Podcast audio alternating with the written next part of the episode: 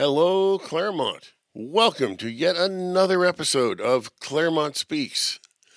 I'm Russ Binder, your host here as always. We're coming to you once again from the beautiful Memorial Park. We've got ducks, we've got birds, we've got people walking their dogs, and we got a podcast. My guest today is Kathryn Mora. Kathryn is currently a writer for the Courier. What attracted me to ask Kathryn to come on the program was she's had a series of articles about aging in Claremont and how she's never done it before and it's all new to her. And I thought, well, this is something that I think we're all facing. So maybe everyone would be interested. So, first of all, welcome to Claremont Speaks. You're now part of the Claremont Speaks family. Thank you. You're welcome. Thank you for coming. I'm thrilled to have you. Kathryn, let me give about two seconds of background on you and we'll begin. Is that fair? Sure. Sounds great. So, you are a native Los Angelino. Yes. You've been back and forth across America. You claim yourself as being a free spirit, which, uh, you know, who doesn't like that? You have an unlimited curiosity about everything. You raised two sons here in Claremont? No, I just came to Claremont February 1st, uh, 2020. So you aren't a lifelong Claremonter, but certainly Southern California. And here's the part I really like. You have a history, a career as a professional clown. Katrina was the name of the clown. You performed in LA, in Aspen, at big events, parties, and it was probably not your full time gig, but it was something to make a few bucks and have, you know, do something you really liked. Let me tell you something. Clowning paid the best I've ever received in my life. Wow. So clowning around is not clowning around as far No. as getting paid. If you take it seriously, Serious clowning. Kathryn, let's start there. In your early days, then, was this something you did professional clown? Was that like right out of high school or what happened there? gosh, that was so long ago. No, right out of high school, I went to college. Then I got married, had two sons, and then different things happened, and I was unmarried. And that's when I said, hmm, I worked for IBM. I s- pays, but I need to make more money. But actually, the money wasn't it. I love entertaining. So I created Katrina. And we'll post a picture in the show notes so that people get to see what we're talking about. Right. But it's a very uplifting and cute clown, not some monstrous thing or something very scary or anything. It's entirely designed the character to make people happy. That's right. Katrina the clown, I gave her everything I love. Red hair, flowers, bright makeup, bright and very specific and very lovely, bright clothes. Mhm. And designed her totally. And she has big shoes because I have big feet. And I just wanted to be comfortable. So I learned so much. I learned juggling and magic and all kinds of things. And I would give shows and make balloons. Nice. Tell us about like your very best show, the one that you would always remember no matter what. Can I say the one that I thought was going to be best, but it wasn't? This is internet. You can say whatever you want. Actually, why don't we talk about both? One that you thought was going to be great and wasn't, and one you didn't think was going to be so hot and turned out to be like the one. It's hard to pick which one was best because every show, every place I was hired, it was different and big and small, and it was joyful. It was a joyful way to To make a few extra bucks. a lot. Yeah. And, and money was not the motivation by any means, but do what you love and the rest does follow. The one that hits me that was the least satisfying was I was hired for this celebrity. Of course, you're in LA, you get hired. I should mention the celebrity, but I thought it was going to be really so much fun. There were celebrities that were there, but the best thing about it, I drove up Katrina, drove up to the gate, big gate high up in Bel Air, and I said, Katrina the clown, and the big door opened. Can you imagine if No, just like you see on the movies. This is a serious Beverly Hills, right? Yes. And if I would have said, Kathryn Mara, who are you? Go away. So that was pretty exciting. But the rest was, it wasn't a lot of fun. But I have done very fancy places. Were you ever on TV or in the movies or anything? I was in a commercial. I was in a lot of newspapers. Uh huh. In the Aspen, they did. At the Aspen Comedy Festival? No, darn. If I would have known, I would have tried. No, with Spin, I did a lot of street performing. And that was an experience. The first time And I'm going to guess during the summer. I did street performing for Aspen during the summer. Yeah, right. Otherwise, you have to wear uh, snowshoes, not just big shoes. Yeah. Oh, but I did do performing up in Aspen Mountain and I took the gondola and it was a lot of fun. And I was juggling and my ball went down the hill. A dog we found clowns, even the sweetest clowns, kids are afraid of. Even big people are afraid. And the sweetest Katrina is. One time, maybe the second or third party I ever went to, this man, I was traveling, this woman said she didn't want to go to South LA. I said, I'll go. I like to go everywhere. So I went and these people in cars next to me, they're always so like, hi, how are you? Well, you don't usually see clowns driving a normal car. They always have to travel at 30 at a time in a car that nobody could fit in even once. So just something that go, oh, okay, it's clowns. Yeah, that's right. That's a good point. And I did have a red car, and people, their faces were so soft, and Mhm. it was in a rough area. Then I get to the place, and the two year old was afraid. And there, were- there were a couple. This, this is one. The people were sitting on the stage. I'm supposed to be on the stage. And, and they were just looking at me and the kids were not supposed to talk or anything. So I knew I had to break the ice. So I have this part of the act where I let the air out of the balloon accidentally Mm. because I'm so tired. I can't blow it up and I let it out and goes, Right. The Yeah. kids went nuts. even the parents. and then we had fun. And I said, "Oh, I'm so embarrassed. So it was beautiful.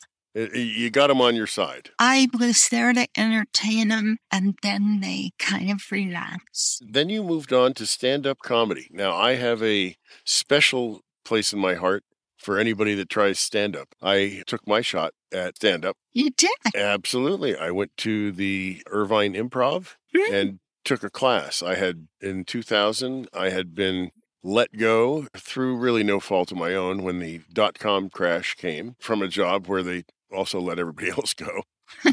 and and I was just like, God, this sucks. I'm sorry, but I mean, excuse my language, but it's like this sucks. That's not bad language. And I thought, what are we going to do? I said, I'm going to try something that I've never tried before and always wanted to. I, I didn't want to have the regret of never having tried it. That's right. And so I signed up for the class and they teach you the basics and all that. And, you know, how to hold the microphone and where to put the mic stand. And when the light comes on, get the hell off the stage. Right? Or the music. yeah, yeah. Or the music. Or if they're not laughing, don't immediately freak out. Things like that. Yeah. But our little group did pretty well. And then we had our showcase and everybody's friends came in and I had a good night. And I thought, this was really enjoyable. I'll do it some more. And so I would drive all over to more amateur open mic shows. hmm But I did get to go up on at the improv a number of times with a real audience and a real club. And quite frankly, even though I didn't continue it, the several years that I did pursue it, I, I had experiences I wouldn't trade for anything. Yes. And that's what I wanted to ask you is that, first of all, what flipped your switch, if you will, into doing stand up? Second, how did it go for you? And was there, again, a particular night that you wouldn't trade for anything? Yes. And then please tell us about it. Just a, Oh, a- a oh, yes answer is okay. no. tell us about it, please. I Okay. was working at IBM. which always impressed me as the most rigid place to work. It's bad. And in fact, my nickname is Kitty. And up until IBM, I used my nickname and because I was born with Kitty as Kitty. So I said, Ooh, So we should have really opened the show with "Hello, Kitty." you could have. Okay. And I would have said, Oh, so thank you. I knew that I had to change. My name's Kathryn, Mm. K A T H R Y N. That's pretty. And so I had to do that. It was uh, male dominated, you know, it was Very tough. the worst of the worst. And I knew that Kitty wasn't going to give me any power. No cred. Kathryn didn't do very well either. Anyway, I worked for them a while. And I love Carol Burnett. I love entertaining. And I said, I want to do stand up comedy. I love to do what I wanted to. And I do. One of the reasons I'm I'm having you on is that I looked at your bio, and you tend to march to your own drum, Yes. and that's to me the perfect guest. So tell us, for instance, for stand up, how'd you get into it? What was your first experience, and how did you jump in? Did you take a class or something? I did take a lot of classes and because I like a variety of everything. And the first time that I ever appeared was at the Coliseum. Oh, you didn't go for any of these little bar shows, you- Coliseum for a hundred thousand people. Yeah, when I went and I took a class. He saw me and he said, Would you come to the Coliseum and be the entertainment with the cheerleaders? And I said, Sure. So I did, and I was supposed to entertain, and I did entertain with them and go around to the outside, talk to the people, this, that, the other. So you were a warmer upper. That's nice. That, that's. I think everybody I know in uh, stand up would love to have a thing like that, being like first out of the gate. It was good. And I forgot to tell you something important. It was for the LA a football team. Was it the Rams at the time? Are you kidding? It was No. the LA Express. Oh, L.A. Express. So there was maybe two or three hundred people there in the whole stadium, right? I don't know. Yeah, there wasn't. that was the that whole World Football WFL. I didn't even know. I was the clown. There show were up. a lot of people actually, but then they did worse and worse. So they called me up, LA Express, and they said, "We're sorry, Katrina the clown. We can't have you there anymore because people are calling them clowns." Oh, but you went there as a clown, not as a stand-up. Oh yeah, it was. Oh, I did I not tell you that? Th- that's what I was asking. You said you had some good experiences as a clown, but what was your first entry into stand-up? That's where I was going with this. Is that not everybody has that f- switch flip in their brain either. My experience isn't what we're here about, but yours is. And so, what was yours? Okay. I was a, a yuppie bag lady and I went to the comedy store for the very first time that I ever got up on the stage. And Now, is this the belly room up in the back, or is it the main down front? well, it was the main thing, but it Nice. was it but it was the amateur night, Okay, very good. open mic. There you go. So- and I was a yuppie bag lady and I looked like a yuppie bag lady and because I studied bag ladies. When I get nervous, I forget things and I forgot, I think at three minutes, the music went on. I was like, oh my, I didn't know there was going to be the light shining in my face. It was awful. And I love to see the people. Anyway, that was my very first time. And then after being my very first time, I think that was maybe 1984. Anyway, I came out to go to my car. Mm-hmm. A friend came with me and a sheriff came through and he thought I was a bag lady breaking into somebody's car. In other words, you pulled the character off so well they took you seriously. Yeah. Oh, very nice. I looked, I said, I don't talk. He had a problem. So you, you your costume was very convincing. Yeah. Nicely done. Okay, so you tried com- stand-up comedy. It says you taught it here as well in upstate New York. Yeah. But the best time was with Greg Dean. He's, He's a teacher down there. Yes, he- he's a teacher in LA. correct. He's been around for years and years. He's great. He had a showcase. I was very nervous Did you think that the audience was the enemy when you first saw him? No, I didn't think anybody was the enemy. For myself, they give you four minutes, right?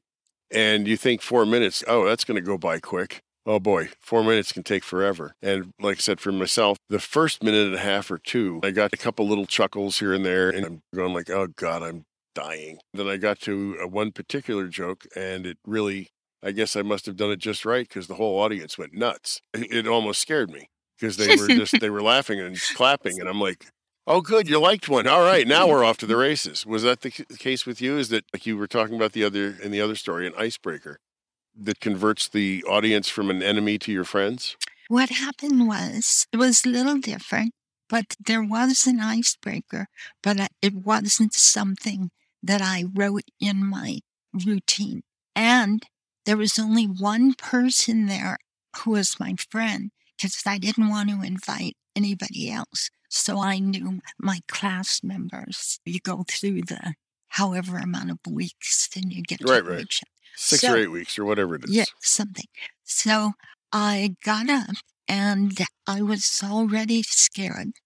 Uh, my knees were shaking and I pretty much forgot what I was going to say. That's the worst. I was shaking. Nobody was laughing, but I just said, my deal was just go up there and try to relax. I didn't think about laughter because it was hard enough to get up there. And then my knees were shaking so much that they knew my knees were shaking. So I just stopped. I turned to the left and I talked to my knees. I don't know where they went.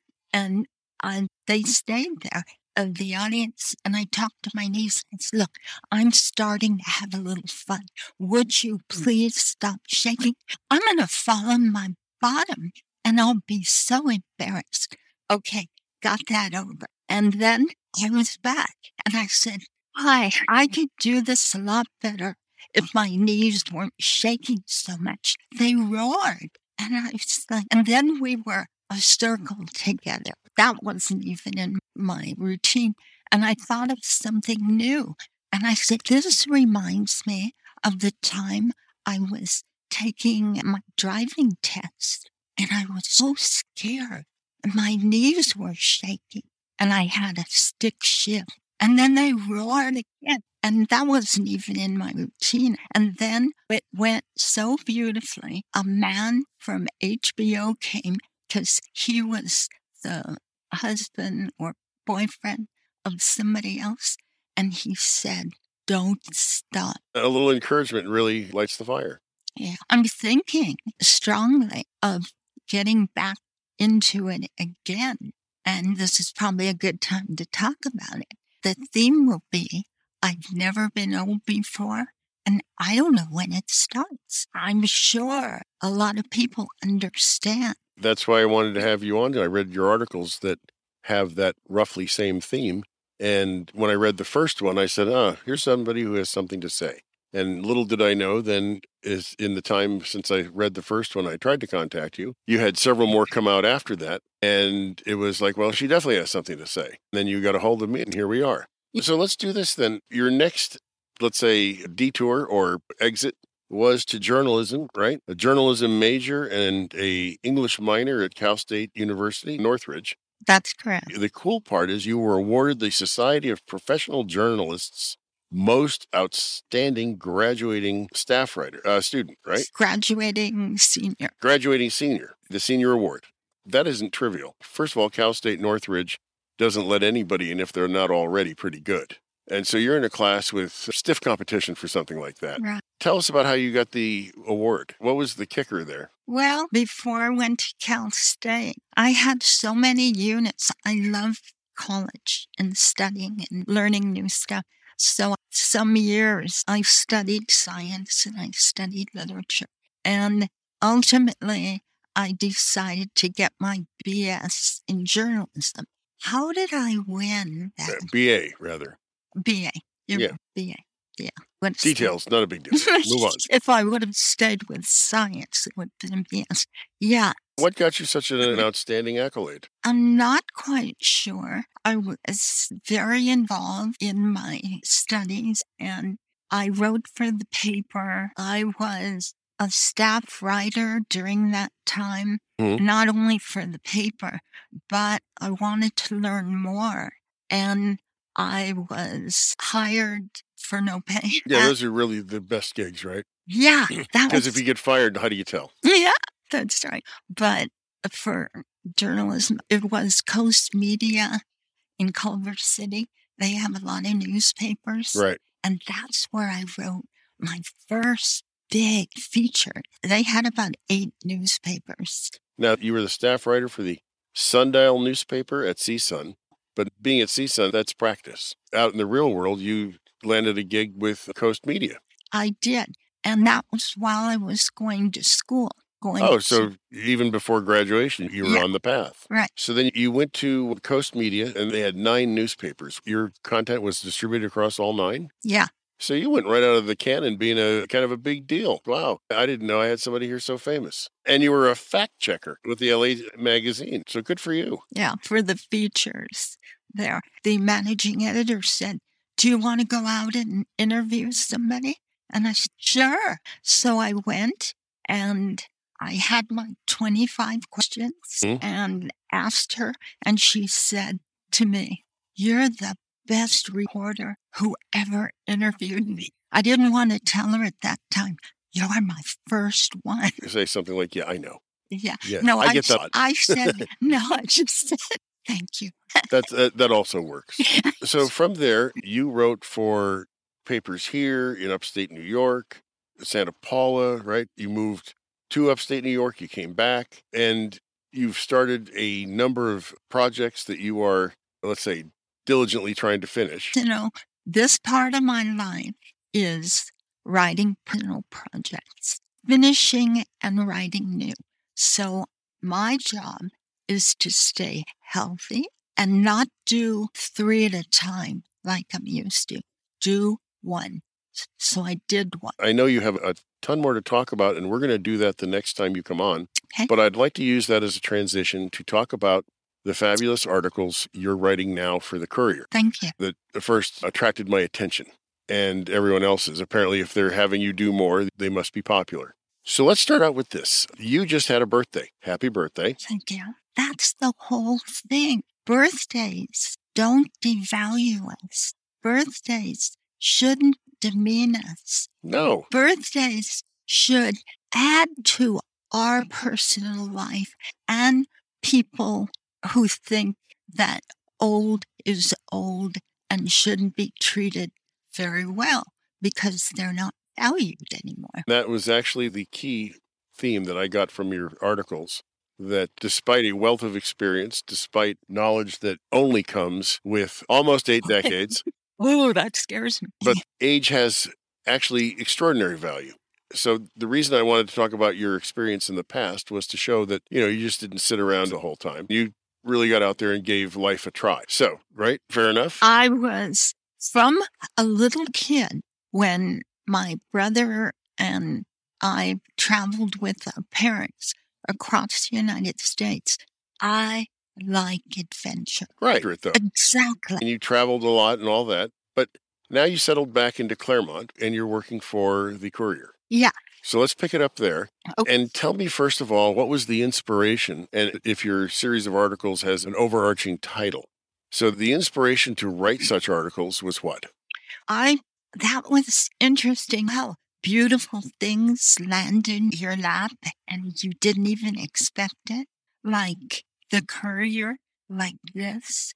I just say yes. So tell us, you got the job with the Courier. You decided to have this series of articles. What was the inspiration for that? Uh, just a little backtrack. I've been in Claremont for two years and then I stayed in the house and because we couldn't go out and I finished my book. Then a friend of mine, a colleague of mine, I was on the SPJ board when I lived in LA. And what's the SPJ board? Oh, Society of Professional Journalists. You got to spell out acronyms at least once. That's good writing style. so I was interested in what she moderated. Community newspapers are going down the drain because of the internet because of all this technology. So I went to knock on the door and say, I support you at the courier. And then to make the story short, a little shorter, I was connected to Peter Weinberger right. for an appointment. And I guess it came out that I was a journalist. We had a meeting and I said yes, because I didn't know. I thought he was going to ask me more how I thought I could help them support. He interviewed me for writing jobs. Right. I went and we talked, and then he said, Oh, well, what would you like to write about? And I said, I'm used to doing big, in depth features. If you were to write something for the courier, what would you like? And I'd already been thinking of this theme. I've never been old before, and I don't know when it starts ever since different things have happened to me. And he said, I like it. How about a column? And I said, yes. Done. And that's what happened. And I didn't know. I'd never written a column before. Right. Just the big ones. I have loved writing the columns and writing. He said, I want it autobiographical. I said, great. That, that keeps the research down to a minimum. And that is true. But that gives me a chance to, in this part of my life, to say what's on my mind. Well, that's why we're here. As a matter of fact, the name of the show, as you well know, it's Claremont Speaks about matters that matter most. And saying what's on your mind matters most. So tell us then, what was the inspiration to do the series of articles about not having been old before and not being sure when it starts? I don't think there's a, a day where they you go, oh, now I'm old. Time is the th- subtle thief of youth, and it all of a sudden one day you look in the mirror and go, oh, right? It didn't happen that way. Tell us how it happened. It, what happened was I was treated differently, and I thought, no, I won't allow anybody to take my spirit away, my free spirit. And I noticed when it happened before, different stories that I've written about, actually. And then I was re reminded when a crossing guard reminded me how people think people are old. And they're in my stories, how medical people, you know, hi, honey, hi, sweetie. They didn't even know my name and they're calling me sweetie. And then just on looks alone, you can see how that would happen. but my, I understand. Well, you, you well, don't need to. You don't need the patronizing. No, I don't. I'm ageless. You're ageless. You treat me like as I treat you, as you treat people. Ageless. We're not colors, size, shapes, ages. And I want to share that we are whole human beings no matter who we are, no matter what age, we're adding to ourselves. We're sharing our gifts and we can share our life, our gifts and keep growing and not just be pushed in a corner. In fact, somebody two weeks ago was treating me, a nurse actually. She said, do this, do that. Don't do this. Don't do that. Said it there. I said, I do not like you talking to me that way. And did she shift gears? She did. There you go. Stand up for yourself. This is my motivation. And it's stand up. It's like writing. It's like we share. It's like your podcast. We share with each other and support each other. There was a rally in Claremont at the corner of Indian Hill and Foothill for about 90 minutes, people showed up with signs to garner support against gun violence. And so I went and interviewed folks there. Depending on when this comes out, you've either heard it or it's to be released. Mm-hmm. But I talked to the people holding the signs and I said, look, you're sharing out here for 90 minutes. How would you like to share what you have to say for the next 10 years? And they're like, what? I said, yeah, you come on my podcast, people can click into it from now until forever. But when, you know, it was hot, you know, 90 minutes out in the corner was enough. But at the end of the day, this is sharing on a perpetual basis. Yes. So this will go on. Your episode will be listenable for years and years to come. And that's beautiful. And that's why I do what I do. So, your articles, then, the key theme, if I'm getting it correctly, is that being old is no reason to be treated differently. Any age, you should be treated roughly the same. The one caveat I would throw at that is that with age should come proportional respect. I think I would say there are two caveats uh, for me to share with people, live your life, follow your dream, be excited, learn, and just as important, and you're exactly right, do not treat me, demean me, disrespect me, and treat me like I have no value anymore. So it's on one side telling people we do have value. And on the other side, we don't have to accept that. You don't have to accept being dismissed. That's right. Dismissed. That's a good word. I want to touch people. And Good. How would you like to do that? well, I feel number one, what we radiate, we receive back. So that happens to me. I'm positive. I'm alive. If you don't think, oh, I'm old. I can't do this. I can't do that. I won't do this. Then that's part of how the circle goes between people.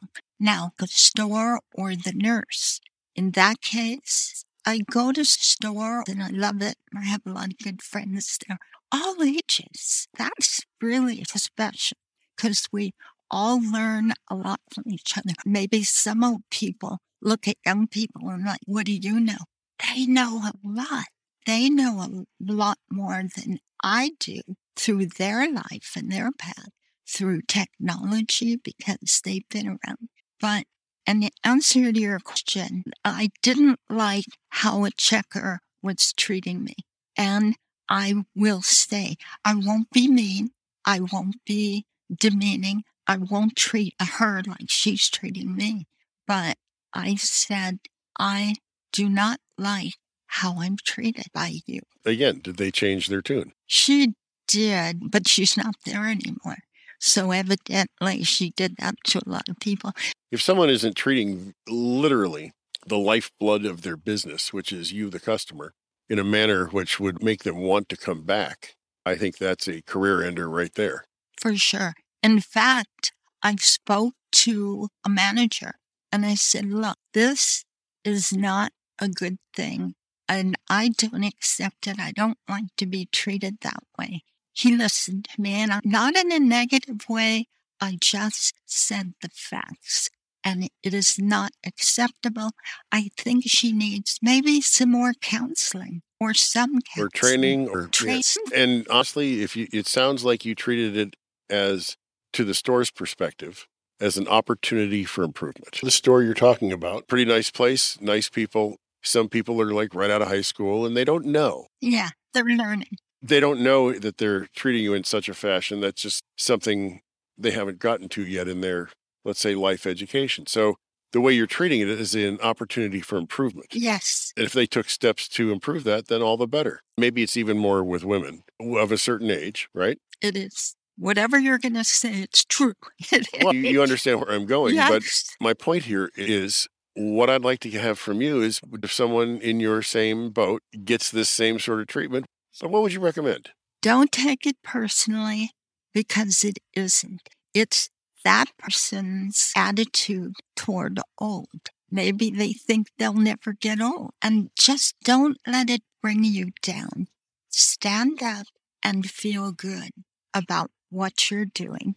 And internally, still be that free, excited person about life. So don't let it take away your spirit. Don't let it take away your spirit. And then what would you want him to do about it? In other words, obviously internally, don't let it crush you.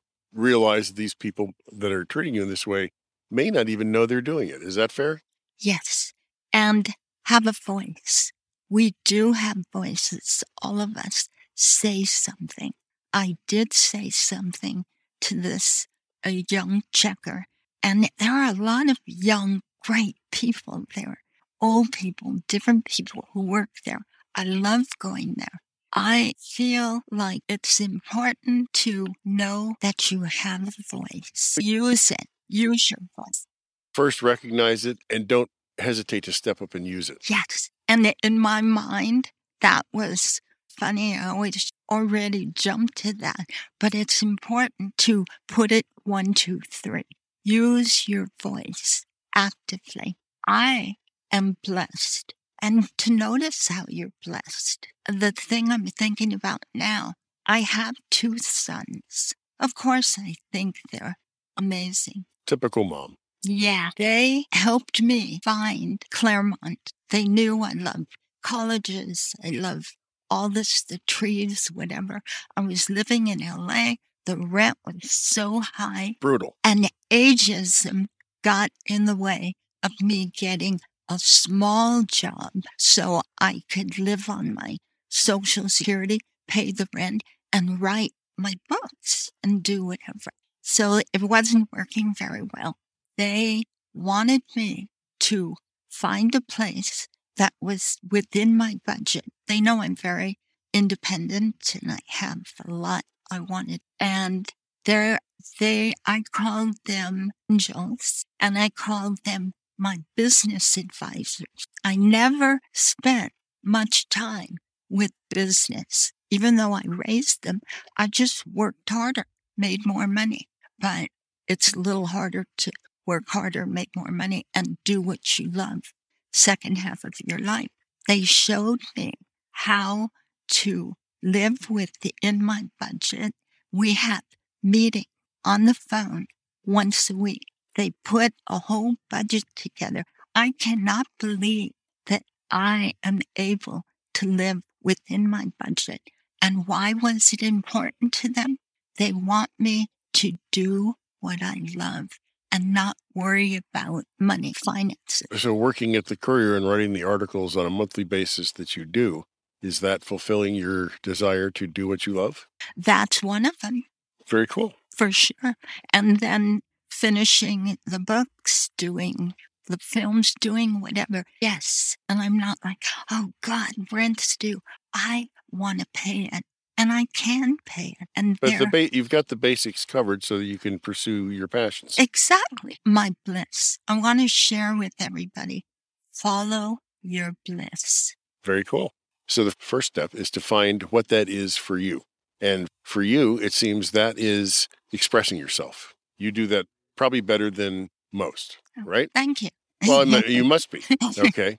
There you go. And then the second step, of course, is have that be something you really like to do. Just because you're really good at something, but if you hate it, if you're a, a, great dancer, but it's, I just don't like this, then it's not for you. No. So the second key is to have it be something you love and you keep returning to expressing yourself over and over again, whether it be stand up, being a clown, being a writer, writing books and all that. It, expressing yourself to the uh, delight and education of others is great.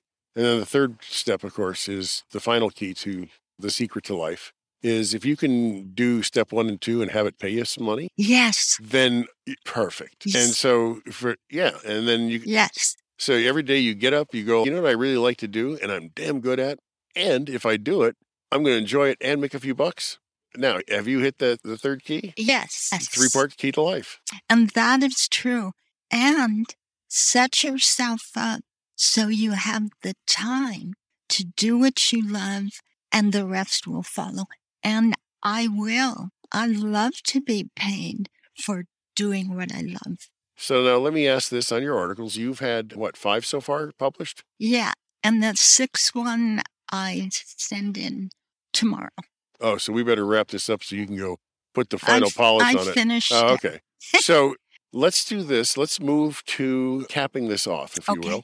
I always ask but the same final three questions. First, what would be the one thing that you would like to have people remember about your interview here today?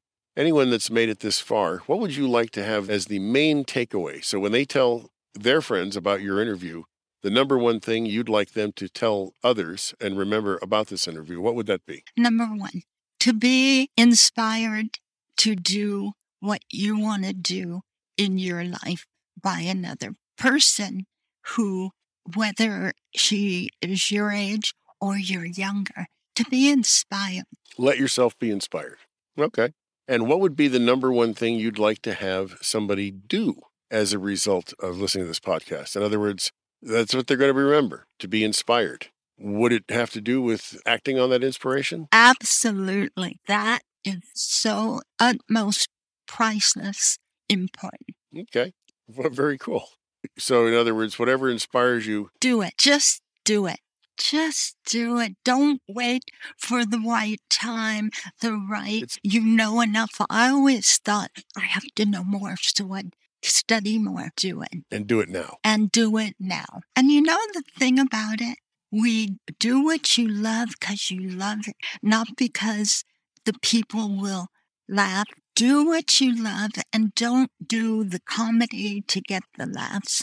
Do it because you love it and be honest and open and transparent. Okay. And then finally, this is the part of the program I like to call shameless self promotion, where you get to tell the listeners where to find you, how to contact you, where to find you in the newspaper. How can people get more of Kathryn? I think your articles are kind of like the appetizer, I love the way you s- and everybody can read those and go, oh, how can I find out more? Okay, it'd be great. I would. I love to share the. I write the commentary, the columns, because it feels so good to get it out, and because just as important, I love to share and entertain too. Do you get some nice feedback from those articles? Yeah, Do people write in and respond? evidently they do have a lot of positive response. 'Cause Good. Peter said, Kathryn, I want you to come in and get a picture. They're going to put a picture with this. I'll do so as well. Oh, good. You've got more articles coming. You're going to be there every month. Yes, this new one, uh, we have a rhythm, tempo, and timing now. So in the next issue, and they can edit it down or do whatever and set it up for a second week of the month publication. It's 800 words, so they don't have to get rid of words. We got past 800 words in the first five minutes of the podcast or less, right? Yeah. And 800 words, and you have to have a certain efficiency of words in an article. For what we're doing here, you get to expand on it. And what I'm hoping is that you can, in your future articles, come on every so often and expand on what you've, let's say, teased them with the trailer, the appetizer that that is in the uh, courier. Yeah, and I'd love to. And actually, getting out the theme and then have a subject, it has been challenging. And it's how I created. I feel I'm a better writer to do that too. So, is there a an email address you'd like them to use to re- respond or give you some feedback, or maybe topics or experiences they've had that you want to talk about? Sure. What is that's Great. That's K A T H R Y N M O R A at gmail.com. Very tricky. So, very cool, Kathryn. I am going to have to have you on again. Oh, I'd love to be on again. Is there any parting shot you'd like to in- inspire Claremont with, other than listen again and read your articles?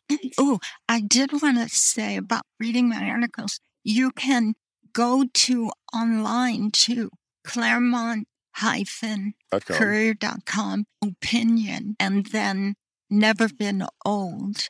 And I noticed Peter and his staff repeats them. You can find in the history, or you can just put in M O R A into the search, and they'll find you. Oh, is know how I know that? Do it. No, I did it. It works. I didn't know that. Well, I had to, just like others, I had to have more Kathryn. So I took the step and jumped on the Courier website and said, okay, let's see what else she's done. So there we Oh. go. Oh, okay. That's good to know.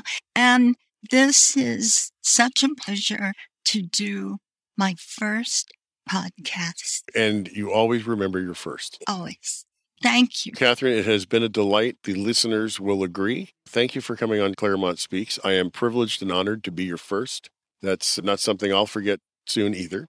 And to Claremont, I'm Thank sure you. you've enjoyed Kathryn, and we're going to have her on again. Claremont, thank you for listening, and please be here next time when Claremont Speaks. Thank you. You are more than welcome.